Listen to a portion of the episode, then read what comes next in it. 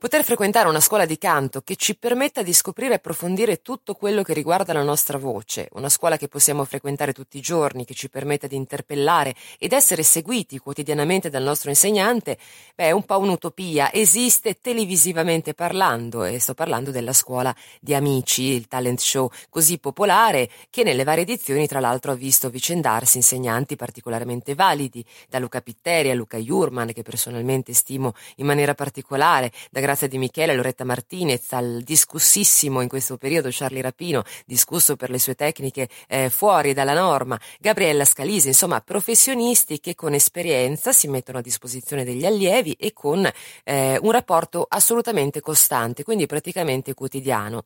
Certamente sapete anche che nella vita reale, tra virgolette, questo tipo di rapporto così stretto e così continuativo è praticamente impossibile, perché che voi seguiate lezioni di canto, abbiate in mente di seguire delle lezioni di canto in una scuola oppure privatamente da un insegnante, sapete benissimo che le lezioni sono con frequenza settimanale, per cui una volta alla settimana per un'ora alla settimana. In quell'ora l'insegnante spiega dei concetti teorici, fa in modo che l'allievo li apprenda e li metta in pratica tramite degli esercizi. Però in realtà non è così immediato perché ognuno di noi ha dei suoi tempi di apprendimento e di applicazione eh, delle regole, non soltanto nel canto ma poi in qualsiasi materia. In particolar modo, per quanto riguarda il canto, eh, molte volte l'allievo si ritrova poi a casa da solo in quella settimana tra una lezione e l'altra a avere magari dei dubbi, a voler chiedere dei chiarimenti, deve aspettare la settimana dopo, oppure pensa di aver capito e quindi esegue in maniera errata gli esercizi eh, e quindi alla fine si ritrova ad aver fatto del lavoro inutile, compromettendo magari anche la propria voce. Ecco perché tengo particolarmente a ribadire il concetto che è possibile imparare a cantare da soli, da autodidatti, naturalmente con una guida, ma una guida che sia possibile riascoltare quando vogliamo, una guida che ci dia il riferimento agli esercizi, alle tecniche da applicare, che ci spieghi nella maniera più chiara possibile, che possiamo soprattutto riascoltare e quindi consultare in qualsiasi momento. Questo è l'obiettivo che mi sono prefissata nelle lezioni di canto che sto preparando, quindi essere presente ed essere lì per rispiegarvi ogni volta eh, il concetto che magari non avete capito. Ci saranno esempi, ci saranno non solo spiegazioni a parole, ma eh, applicazioni pratiche. Vi farò ascoltare che cosa intendo, vi farò sentire eh, la differenza tra una esecuzione errata e un'esecuzione corretta. Ci saranno esercizi, ci sarà tutto quello che vi serve per avere ben chiaro che cosa vuol dire usare la voce.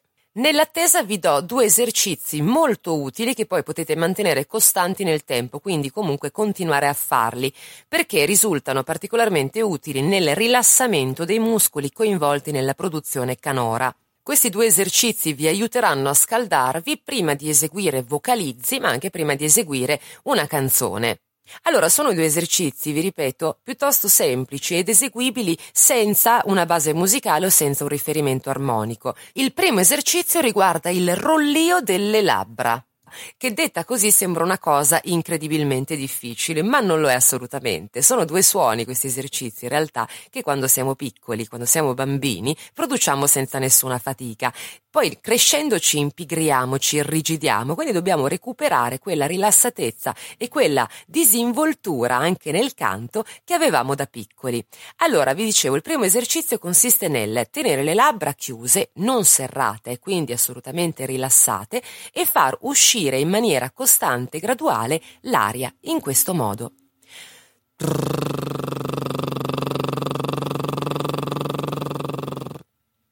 Tenete questo suono il più a lungo possibile. Se vi capita, ed è probabile che vi capiti di bloccarvi, quindi che accada una cosa di questo tipo,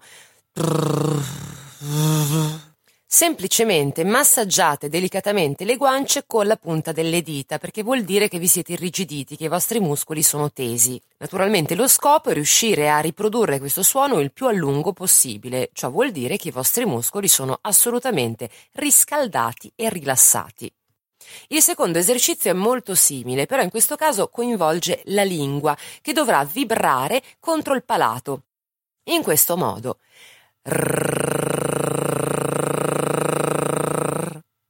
Ancora una volta, nel caso in cui vi capitasse di bloccarvi, di irrigidirvi in questo modo, Dovete semplicemente massaggiare con la punta delle dita le vostre guance, così che i vostri muscoli si rilassino nuovamente e possiate eseguire l'esercizio in maniera corretta. È un ottimo riscaldamento prima di fare gli esercizi tecnici e anche un ottimo riscaldamento prima di eseguire qualsiasi canzone.